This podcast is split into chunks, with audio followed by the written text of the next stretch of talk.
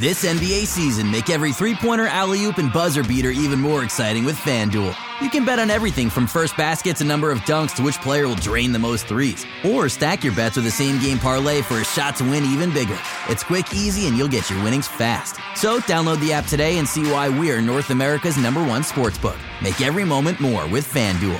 19 plus and physically located in Ontario. Gambling problem? Call 1 531 2600 or visit connexontario.ca. Welcome back to the We CAN Ball podcast. I am Alex Adams, live here in Jakarta, Indonesia, covering Team Canada at the FIBA World Cup. Um, obviously, Canada, for for everyone that knows, is is three and zero, oh, with just absolutely uh, crushing France and Latvia, and obviously Lebanon as well. Um, to d- discuss this all, I am joined by Josh Lewenberg of TSN, who's covered the Raptors for a long time and Canada basketball. Josh, thanks so much for for taking the time and doing this. I'm always happy to take a break from changing diapers and my fantasy football prep to talk ball. So thanks for having me. Um, that's funny. What have you made your fantasy uh, football lineup and everything? Have you done the draft?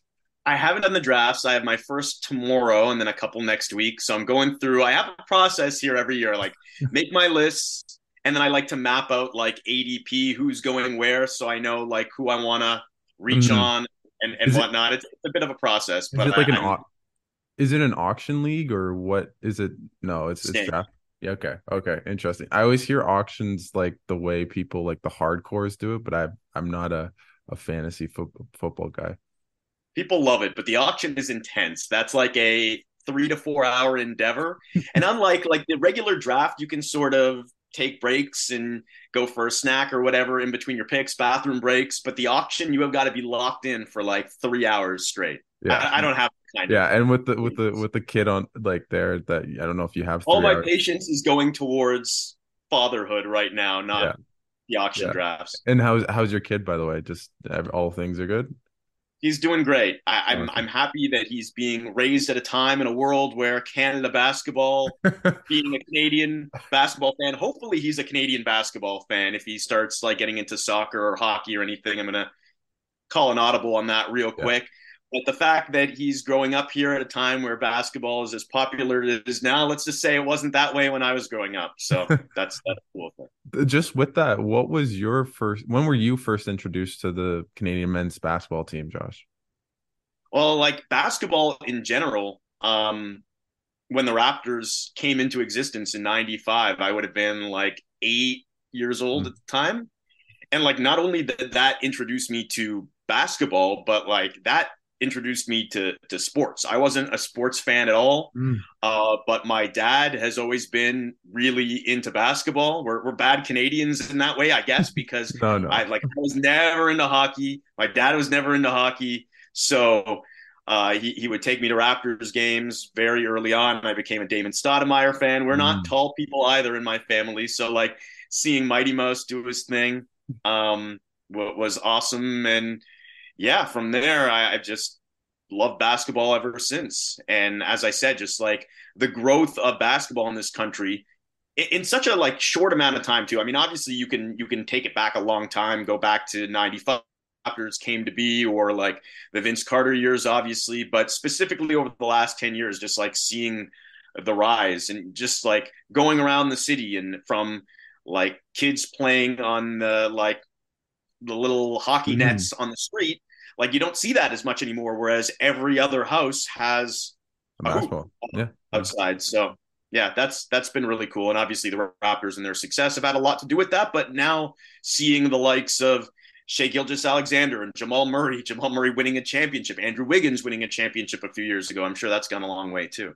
Yeah, for sure. And and for you, Josh, obviously we were talking about this off just off air that you covered the 2015 team and obviously uh, i still see the dominican coach uh, che garcia i think that's his name yeah. um, who just his smile just gives me chills and uh, just yeah there there his smiles in my nightmares but what transformation that whole trip is in my nightmares. Yeah yeah exactly. Um what what transformation or how would you compare that team in 2015 that was probably the closest to making the Olympics. I guess you can talk about 21 too, but um, to compare to this team right now in, in Jakarta. It's like eerie a little bit. And that's why, like, people are excited right now and they should be excited right now. And and I want to be too and I sort of am, but there is that like voice in the back of my head that says like hold up because we've seen things like this before. I want to at some point we're going to get into why I feel confident that this team is different than those teams that mm-hmm. came up short before because I, I, do think that it is. But yeah, I mean, like I, I, will never forget that trip. First of all, because to this day, that's the longest I've ever been away for work. A month, and it was Puerto Rico and then Mexico City for the uh, FIBA Americas, and there was a ton of excitement. Like very similar vibes and discourse to what we're talking about now, where it's like the most talented Canadian team ever. That was, I think, was nine NBA players, so more than this team has, led by Andrew Wiggins. And at the time, like Wiggins agreeing to play was a huge deal. And they like destroyed the first like seven or eight teams that they played in that tournament. Like not even close. We were they beat one team by 40. Mm-hmm. They were winning games by 30 and then yeah after a, a, month of of that grind the one game that they needed to win against venezuela they come up short by one point. And i'm sure you remember heartbreaking mm. I- embarrassing fashion. And then like victoria on home soil in overtime like a pretty similar result. So that's why like people that know the history of this program mm-hmm. know yeah. how it's happened and what's happened um, this tournament is a little bit different. I think like when we're talking about differences, that's the first thing is like there there isn't necessarily it doesn't necessarily matter how you finish in the tournament, right? So long as at least if we're talking about Olympic qualifying, so long as you outlast all but one of those teams in the Americas. So in that sense, there's not going to be that like win and you're in, losing you're out type of game like there was in Mexico City or Victoria, unless somehow they end up facing one of those America's teams in like the semis or in the qualification games, seeding games, whatever they call it. Um, but at some point, you're going to get to those stages where they're must wins, not the very important games that they played so far because they have been important. Like that win over France, the win over Latvia was really, really important. But there's a difference, obviously, between a very mm-hmm. important game and a literal must win game. So, like, that's what they're going to be judged on, obviously. Like in yeah. a month from now, we're not going to be thinking about or talking about or caring about what they did in the first round or the second round. It's going to come down to the end. That's what they're going to be judged on. So, like, I, I feel good about this team because I do think they're different, but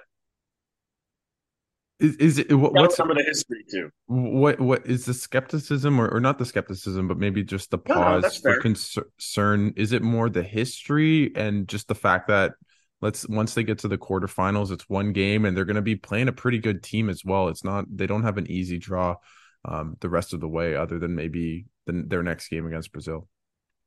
Yeah, I, I mean, those are those are both good points, and I think like the history, while that is in the back of my mind and a lot of people's minds it is kind of silly in a way too, right? Because and we talk about that all the time with like in sports, you have those like stats like mm-hmm. this team hasn't made the playoff. Sacramento Kings, yeah, the Kings haven't made the playoffs in twenty years, almost a decade, yeah. whatever it is. It's like those were different teams. It does, I think, when when the players hear something like that, I do think there is like a. Um, a, a philosophical thing that happens where you're like, kind of bogged down by the history of a franchise or something where it does get in players' minds. But for the most part, it's like, okay, well, and, and the Raptors were hearing that for a long time too mm-hmm. when they couldn't win around. But it's like those teams, like DeMar DeRozan teams, Kyle Lowry teams, like that wasn't on them. That was on Bargnani mm-hmm. and like those other. So yeah. th- there are there is some overlap here with those teams. Kelly Olynyk and a few of the other guys have been playing for a long time, but like you think Shai cares about no. this program's failures in the past? So I do think the history element of it is a little bit silly. I agree with you. I think like the bigger reason for pause, and it's not even specific to Canada, but I think for any country to feel like super overconfident in a tournament like this, it's just the nature and the structure of these FIBA tournaments. It's almost like March Madness, right? Like these aren't seven game series where mm-hmm more often than not, the better, more talented team is going to win. In, in a one game playoff situation, knockout rounds, which are coming, anything can happen. One bad game, one rough shooting night. Um, and and these things can happen as we've seen before for Canada. So yeah, a, a little bit of skepticism, but again, we're going to talk about why this team is different. And I do feel that they are. And and and for you, like, what level of confidence does a guy like Shai Gilgeous-Alexander give to this team, and maybe just to you and how you the outlook of this team? Because you, I mean, since Steve Nash, I would argue they haven't had any player really close to the level of Shai, and and you you see him in these third quarters and in these games just absolutely dominate um, that uh, Canada really hasn't had when they failed in Mexico or in Victoria. Yeah, with all due respect to Andrew Wiggins, and like I said, there was a ton of excitement when Wiggins had agreed to play, but like he was nowhere close to being at this level. And I mean, even Steve Nash, like he, he was really, really good. He was an all star player when he was playing for Canada. I think at the time he was just coming off of a couple of third team All NBA selections, but he wasn't quite the MVP version of Steve Nash mm-hmm. yet. He wasn't the Phoenix version of Steve Nash yet. Um, so I think like at the height of Shai's powers right now, he might be in the moment the best player to to play for Canada. Cory Joseph kind of sort of tried to make that point mm-hmm. also mm-hmm. in training camp. Yeah, I remember and that. realized what he was saying. It was like, yeah you could see the wheels turning in his head, like, oh shoot, like yeah, he said that too. He's like, oh, I don't know. Don't no tell Steve I said Nash. This. Yeah, yeah. yeah. He's probably afraid it's gonna end up in so on social media in like five minutes, which it probably did. Yeah. Um, but yeah, I think so. W- why is this team different, or or why could this team be different than those teams that couldn't get over the hump in the past? Like that, that's the biggest reason is they they are led by an all world caliber superstar. And mm-hmm. like that, that goes a long way in these tournaments, as we've seen. Like that can literally win you games. And I mean, maybe they end up going on and, and coming back against France and Latvia even without Shai, but like those are those would have been really, really, really tight games. And instead, like Canada gets off to the slow start in both games. Shai completely takes over in the third quarter and what looked like they could be upsets or at the very least tight finishes end up turning into blowouts. Mm-hmm. That's that's the Shai factor. There there are other factors as well, obviously, but that's the Shai factor. So I would say like, why are they different? There's that, mm-hmm. and then mm-hmm. the other thing is like credit to the program because they've learned from mistakes of the past. They've come short repeatedly because wasn't for a lack of talent, at least in those those examples that we talked about earlier. It was for a lack of chemistry and continuity. So, and we talked a lot about this. Uh, everyone did last year. So much was made of like the three year commitment, and the fact that mm-hmm. they got guys to actually do that. And, and listen, it's gonna. I'm not sure if that was the right move. Like, I think, at least in the execution of it, and I hate to be mm-hmm. results based in my thinking, but I think it's going to come down to how it ends up turning yeah. out, right? Like if a few of these guys get hurt and Lu Dort is already dealing with something, or if they come up short in the end, I think maybe we look back and say, well, maybe they could have used some of these NBA guys that they turned away um, this summer in the interest of keeping their summer core together. But if nothing else, like I'm going to give Canada credit for – what's the saying? Like the definition of insanity is yeah, doing the same thing over and over the again. same thing over and over again and expecting yeah. different results. So they've tried something different. They stuck to their guns too, right? Like it would have been very mm-hmm. easy for them to say, like, this is what we're doing. And then I don't think it was Andrew Wiggins. Yeah. And that's going to be a that's going to be another thing altogether. If they make the Olympics and then all of a sudden you've got guys like Andrew Wiggins going next summer, then we're going to see if they really stick to it. But we know for sure it was at least Leonard Miller, right? So for mm-hmm. Leonard Miller to come calling and you to say, well, actually we're we're good, like that that takes some some yeah. cojones, right? So like, I, good I on do, them. Mm-hmm. Go yeah, ahead. No, I I do think that what's interesting with that and you're what you're talking about, guys coming. Obviously, Jamal didn't come. Andrew Wiggins, I feel as though probably wouldn't just because he missed some of the the season just with Golden State with personal matters and um I he's always talked about going to the Olympics and and I believe if Canada makes it he's gonna call Rowan Barrett and say hey uh, where's my spot but with guys like Leonard Miller or Ben Mathurin or Shaedon Sharpe, who all Andrew Nembhard, maybe a bit different with Nembhard because he has played for Canada. Like he was in 2019 as a 18, 19 year old at the FIBA World Cup. But those guys are pretty young, right? And and you you saw it live in 2015 how Canada and I think their oldest players were like 23, 24 out of like the NBA core essentially. And um just seeing them in a FIBA environment, I don't know how they'd react right? Especially with limited playing time, because most of this team is young, but has four or five years of NBA experience. So um, I, I, I agree with the the three year commitment. I wonder if it really changed anything in a weird way in terms of the guys that came, other than maybe a Miller or maybe I don't know Mathurin. But um, it's also hard to. I was you know talking like some of the problems just with the younger guys too coming up is insurance with the NBA, right? Um, their their contracts are only insured for their value right now. But if you're Shaedon Sharpe and in two years you want a big max extension, um, you're and you blow out your ACL and that goes away, you're not insured for that max extension. You're insured for whatever you're making now. So um, it's really interesting. But I think your point's a good one is like turning guys away right? Like a Leonard Miller might make a lot of sense on this roster. Um, it wasn't a no brainer, but I, I think it, honestly it's paying off because we're seeing we're seeing the fruits of, of that labor, of the time that this group has spent together training. Obviously, last summer, but even just like in the lead up to this too, because that's another big difference. In the past, they've been so thankful to have NBA guys committing in the mm-hmm. past. They're like, all right, you show up whenever you whenever want. You, want. you can yeah. meet guys on the plane, get to know your teammates on the plane on the way to whatever tournament we're going to. They've done that in the past. Whereas this time it's like you're committing six weeks. You're playing not just exhibition games, friendlies, but like high level against like really good teams, as we saw with Germany mm-hmm. and with Spain. And I think that experience in terms of building the continuity and the chemistry, that was really important too. So I think like in addition to the the Shai factor, having this really tight knit group that clearly, and you you can speak to it way more than I can, but just being just just watching this team from the outside looking in, seeing the the closeness and the togetherness, I'm not sure that that it was to that level in 2015 or even in 2021. No, for sure. I mean, you watch them at, at, like you know after practice, and everyone's dancing and singing, and they they look really happy together. Like they look very close. Now, uh, mind you, Josh, I don't have your experience of seeing a bunch of Raptors teams together and uh, I don't know if they always look like they're singing "Kumbaya." I can I, tell you the vibes weren't like that last season. Nobody was dancing and singing. yeah, I, I, think I think that's the case with the Raptors last year.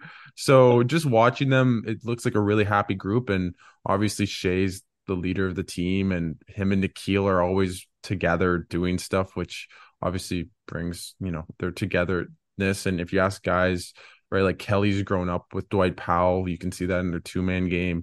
RJ's kind of grew grew up with with Shai. They went to 2016 in Manila. Um, and Lu Dort obviously plays with Shai. Um, Dillon Brooks a bit maybe a bit more of an outsider in a way, but um, he's been honestly my standout in terms of I just did not expect the way he's been playing. Does I don't think he's taken one bad shot this whole tournament really. And if you look at what his shot profile was with uh, Memphis, it was the exact opposite. So he's really bought in and um, the team looks really together and they keep talking about how they've known each other for years which is not what you really tend to hear with canada teams it's like oh like i know him like oh he's from the gta i, I yeah right? i met i met him last week yeah exactly and that's not really the case like even melvin ejim yeah. talked about how well he he remembers rj as a little kid and at, you know i think in 2015 or, or something like that and um, it really makes just... a huge difference because like that that's why they were losing mm-hmm. 2015 to Venezuela, 2021 to what was it, Czech Republic? Like yeah. those teams, I think Czech Republic had one NBA player. Venezuela didn't have any. They had a fraction of the talent that Canada had, but like the difference, and this is what I was saying earlier in terms of like learning from what went wrong. Those teams had been playing together forever like yeah. and obviously because they weren't nba players like they were they were playing together during the year too so it's like how do you how do you get around that how do you get mm-hmm. around the fact that if you're canada or the us and you have nba guys who like aren't playing together year round how do you get around that and the fact that canada has sort of found that way to do that by finding guys that have just known each other a really long time and played together for a really long time and have that kind of already like pre-built mm-hmm. chemistry and continuity. I, I think it's worked out really well, whether that was their intention or not. Like you said, there's just so many connections on this team. Yeah, and what's interesting just with the three min- three year commitment to go back to that, right? Like Kelly, Dwight, Shai, Nickeil, they're all together last year, and then they also asked the NBA guys like Jamal or or RJ who weren't there last summer um to to come to camp, right? So they're it's still even a, like around each other, which I think was a really smart move at the time by Nick Nurse and Rowan Barrett, and so um you can just really see the fruits of that labor, and um it's it's been really fun to watch and uh, what's interesting, I don't know, I just watching the pre-tournament games, they did not feel this connected on the court as much, and just the way they've looked here in, in Jakarta has just been amazing. I do think some of that. I I want to know what you think is that they're just playing their NBA players all the minutes essentially with you know sparse little um, kind of uh, cameos by guys like Melvin Ejim, who's been really good just for how he's been playing um, Kyle Alexander here and there, but not really. And they're playing Kelly at the five. So what do you make of just to to transition a little bit to to Jordi Fernandez's job that he's done and, and how you've seen the way he's been playing the guys here in Jakarta? Well, that that was my question going into the tournament. In addition to the rotation stuff, because I agree, we, we saw a lot of different things in those exhibition games, and like rightly so, right? Like mm-hmm. that's his opportunity to experiment and to to see what works and what doesn't work. But in addition to that, it's like we we heard a lot in camp and throughout the exhibition about defense being this team's calling mm-hmm. card, and that was going to be their identity.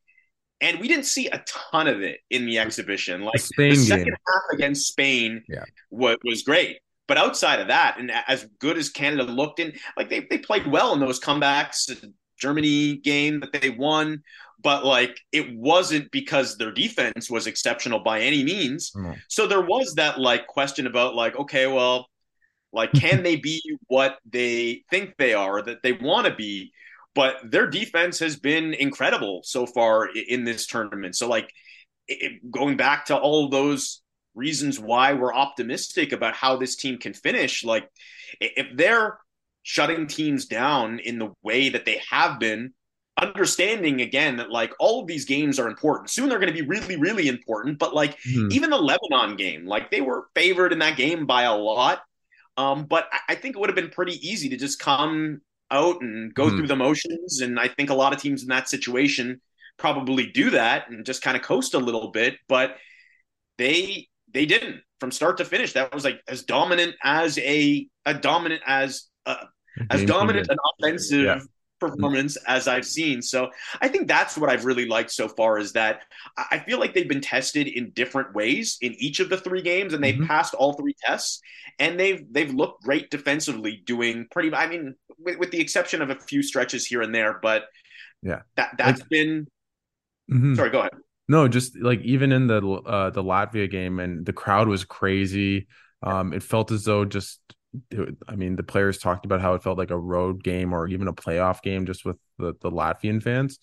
But I mean, there were defensive lapses, but Latvia was just hitting a bunch of tough shots at the same time. It wasn't just a complete, um, if anything, it was Canada on offense that was just as poor, right? And they weathered the storm. And it's been really interesting to see just how this team can seemingly in these third quarters just turn the switch and dial up their defense and their offense too. And um, I I really have been just really impressed with Dillon Brooks on on defense and and Lu Dort too in the first game. Obviously, he's been out for precautionary reasons, and maybe we can talk a little bit about that just a little bit. But he's been phenomenal, and he just all over the place, and especially against teams where they might not have the athletes as Canada, right? Like the NBA type athletes. When you put Dillon Brooks on you know some of these European point guards that aren't used to a six eight monster pestering you all around the court. It's uh, it's been really fun to watch. What player maybe has stood out for you, Josh, so far in this tournament that isn't maybe Shai or or like an obvious answer? Um, well, in terms of like the non-obvious answers, like you mentioned Ejim earlier, I, have been pretty impressed with all of the non-NBA mm-hmm. guys coming off the bench, like w- within their role, right? Because like you're not asking, you're not expecting a ton from those guys because you're not asking for a ton from those guys. Mm-hmm. but you've needed them here and there. Obviously, we saw more of them in the Lebanon game, and and that was sort of the plan is to expand the rotation a little bit there to keep the minutes down for some of the other guys. And then with with Dort being out, you've needed to lean on them a little bit more too. But yeah, I mean, Ejim has been good, and that's not shocking because I mean, this is coming from like the that the convener, the deputy of the Melvin Ejim fan club like from day one. I, I could never understand why he didn't get more of an opportunity, more of a look. I think he was in camp with the Hawks one year, um, but um, he's, he's in summer been, in my mind an NBA caliber player for for a while, and and certainly what he brings to Canada with his versatility.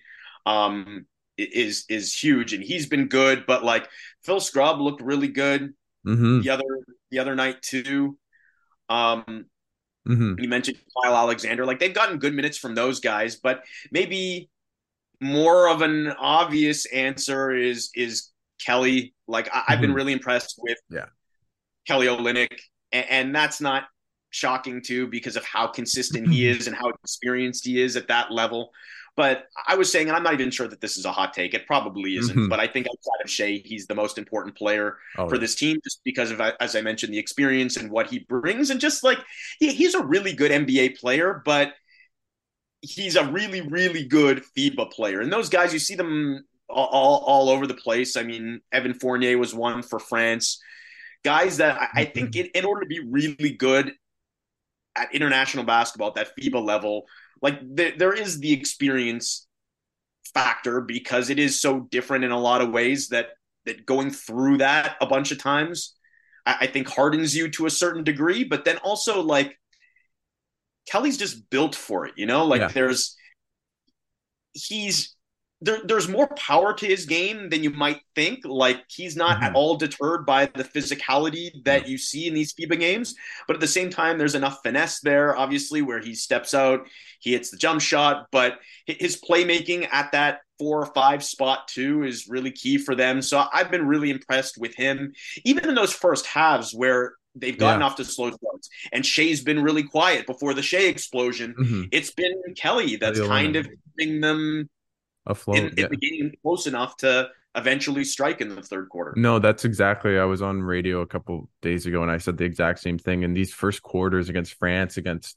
um against Latvia, he was really the catalyst just to keep them in the game, right? To to he'd make a little, you know, a, a three or a nice little putback or or kind of post up and um really just kept maybe that that lead for the opponent at like seven, eight points rather than it ballooning a bit more to 12, 15. He got a big block in the Latvia game when, again, uh, Latvia really felt like they could get up to 15, 16 point lead. And um, in a weird way, I find he's the leader of the team just because he's um, just so consistent, right? And he just, as you said, with the how he plays in FIBA, just he can shoot. He's physical.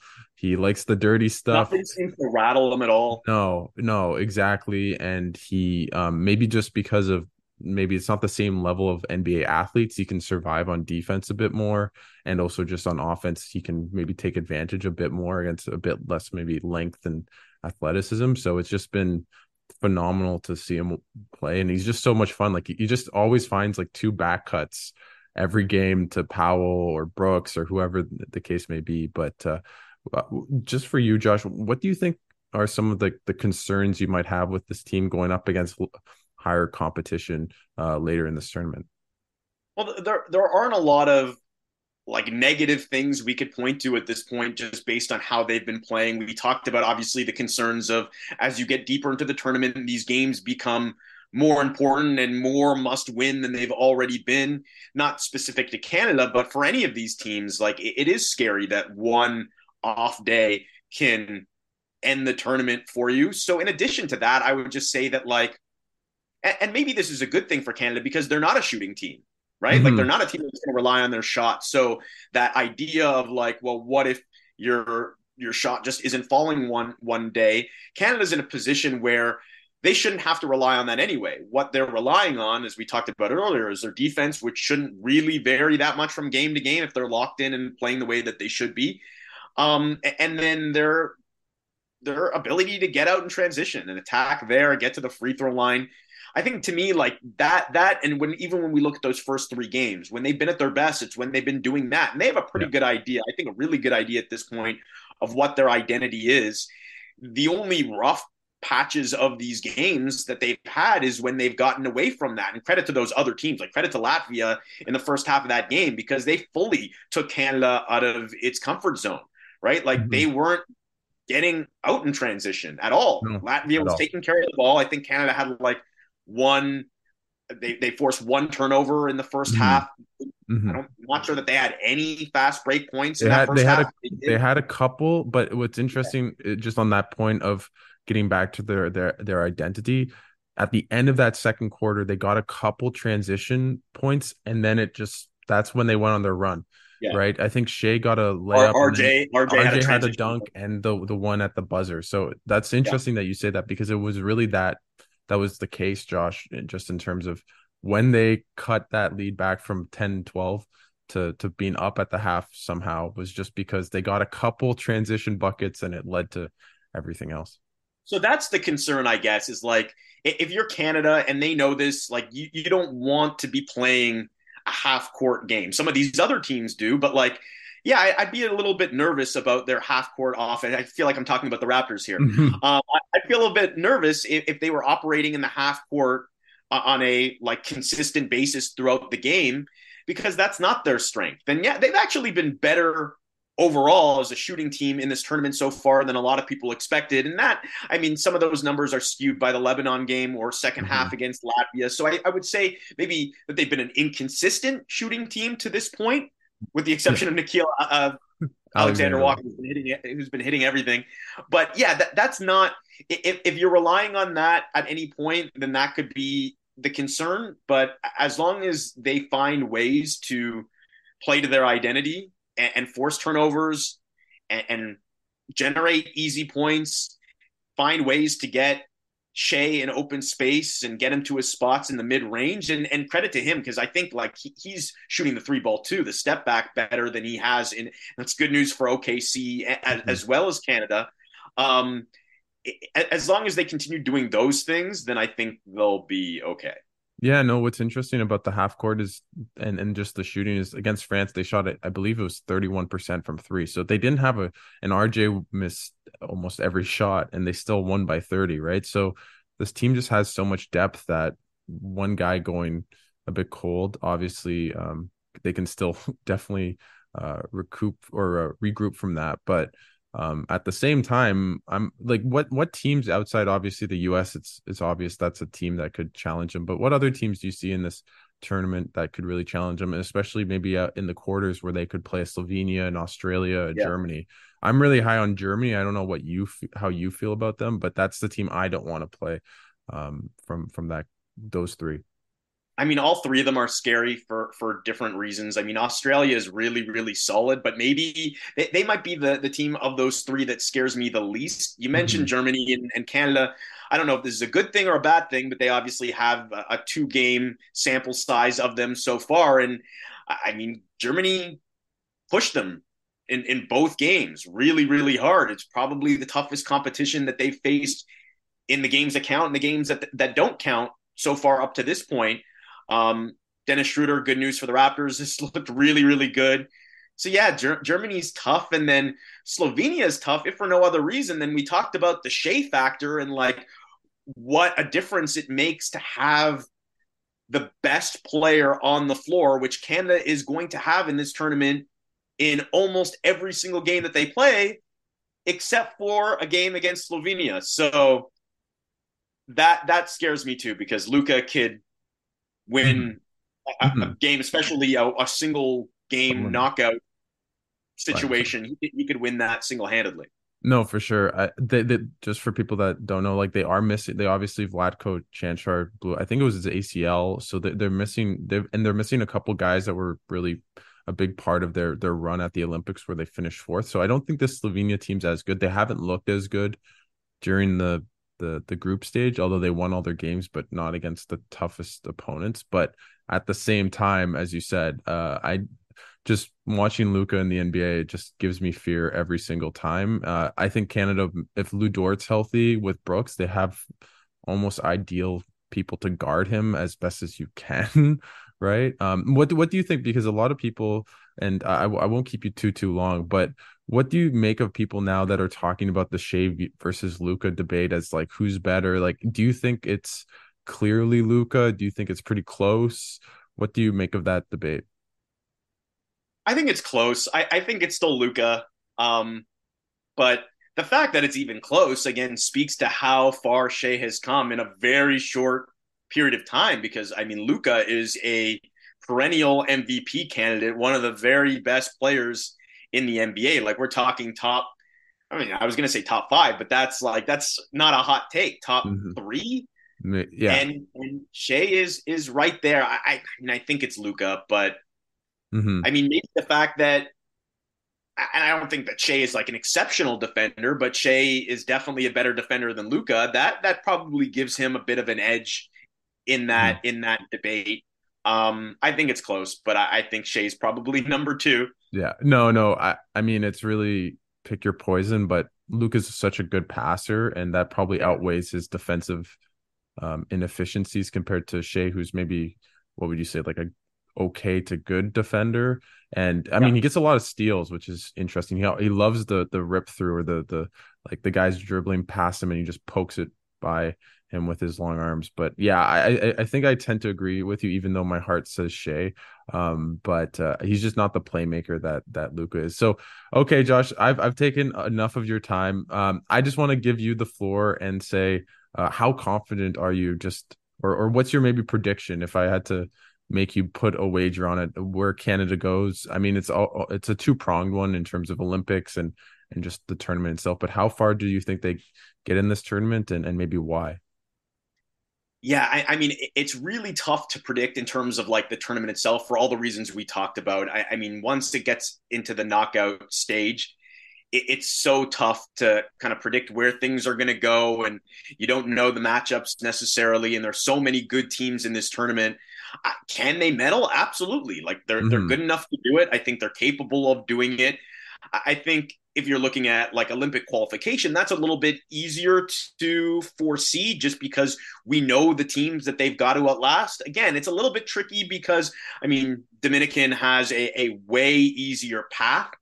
They got a way friendlier draw than Canada way does, easier. and we're still seeing it, right? Like, I mean, things have kind of broke since since the draw where I said where I would say Canada got very unlucky. They've been pretty fortunate in that no Porzingis for Latvia, no Wemby for France. Then obviously France um, is upset in the first round. So things have sort of worked out pretty well for them to this point. But we talked about it. I mean, even if you look at their next crossover group where you could be looking at one of those three teams we talked about, three really tough teams um, yeah, it, it's not an easy path, and the fact that Dominican maybe has an easier path makes it tough. But yeah, I, I mean, I think at minimum, my expectation, my prediction would be that Canada qualifies for the Olympics as the second best team in that America's group. With all due respect to Karl Anthony Towns and that Dominican team that's playing really well. And then, yeah, I mean, I, am not sure they win the tournament, but I, I think that they can medal for sure. Mm-hmm. No, for sure. Um, I, I, definitely agree with that. Um, I, I think the three best teams in the in this World Cup are Canada, USA, and Germany. Maybe that's I'm just maybe those two games just scarred me or something. I'm not sure, but uh, uh, and the thing is, if Canada plays Germany, I don't know how I feel about them. And and Franz yeah. Wagner is actually I don't know if it's reported, but what I've heard from people in Okinawa is that he's out for the rest of the second round. So that might impact once Germany's seeding, seeding, although they beat Australia. And also just um just he he his first game would probably be against Canada in the quarters, which would be uh, a tough way to get acclimated after a bad uh, ankle injury. Um, so it's gonna be it's gonna be really fun, and uh, I think I, am sure we're both set that they're gonna make the quarterfinals. I feel that's pretty. Uh, I'm not. I'm not. There's people that are, are Pardon me. I haven't, I haven't, I haven't done all of the math yet, and it's it's a little bit complicated just with the rules of the tournament. But I'm pretty sure if they if they beat Brazil, they're yeah, they're if, pretty much. If yeah? if they beat Brazil, um, it would be on point differential between them and Latvia. Like basically, Latvia and Brazil would be the only teams that could. Uh, no, Brazil would be out, and then Latvia would be the tiebreaker, and they'd have the win. So uh, actually, I, I, believe if they beat Brazil, they lock it in actually because um, they have yeah. the tiebreaker versus Latvia. Um, unless and then they would have to unless what's the what's the actually actually if Spain were to lose if Spain were to lose it'd be point differential, but because Canada beat um, Latvia by so much.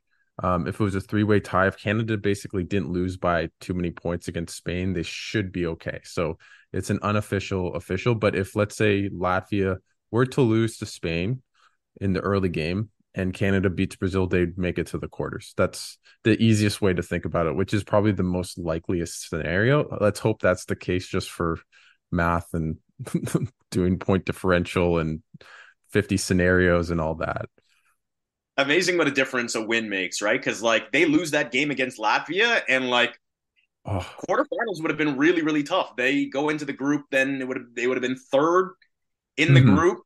Mm-hmm. In a group that only two teams can come out of, and the Latvia would have the tiebreaker with Canada. Yep. That Spain game would have essentially been must win. Whereas yeah, now, like you said, a win against Brazil and that Spain game might not mean much other than for seeding going into the quarterfinals. Mm-hmm. And um, yeah, so exactly, you you said it perfectly. Um, thanks so much, Josh, for for taking the time and doing this. Anything you want to plug at TSN before I let you go? Um, not really. Follow me on Twitter or X or whatever it's called until yeah. it doesn't exist anymore at JLew1050. Um, taking a little bit of time off um after the World Cup until the Raptor season starts up again, and then back to work.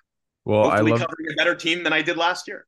Yeah, well, we'll see. I don't know. I feel there's going to be, in a way, almost more questions, which I didn't think was possible yeah. after last year, but uh, it's definitely going in that direction. But uh, thanks so much, Josh, for for doing this. I, I, love your work. Everyone should check you out on on X and at uh, and at TSN. And I really appreciate you taking the time uh, today on this podcast. Thanks, Alex. Anytime, man.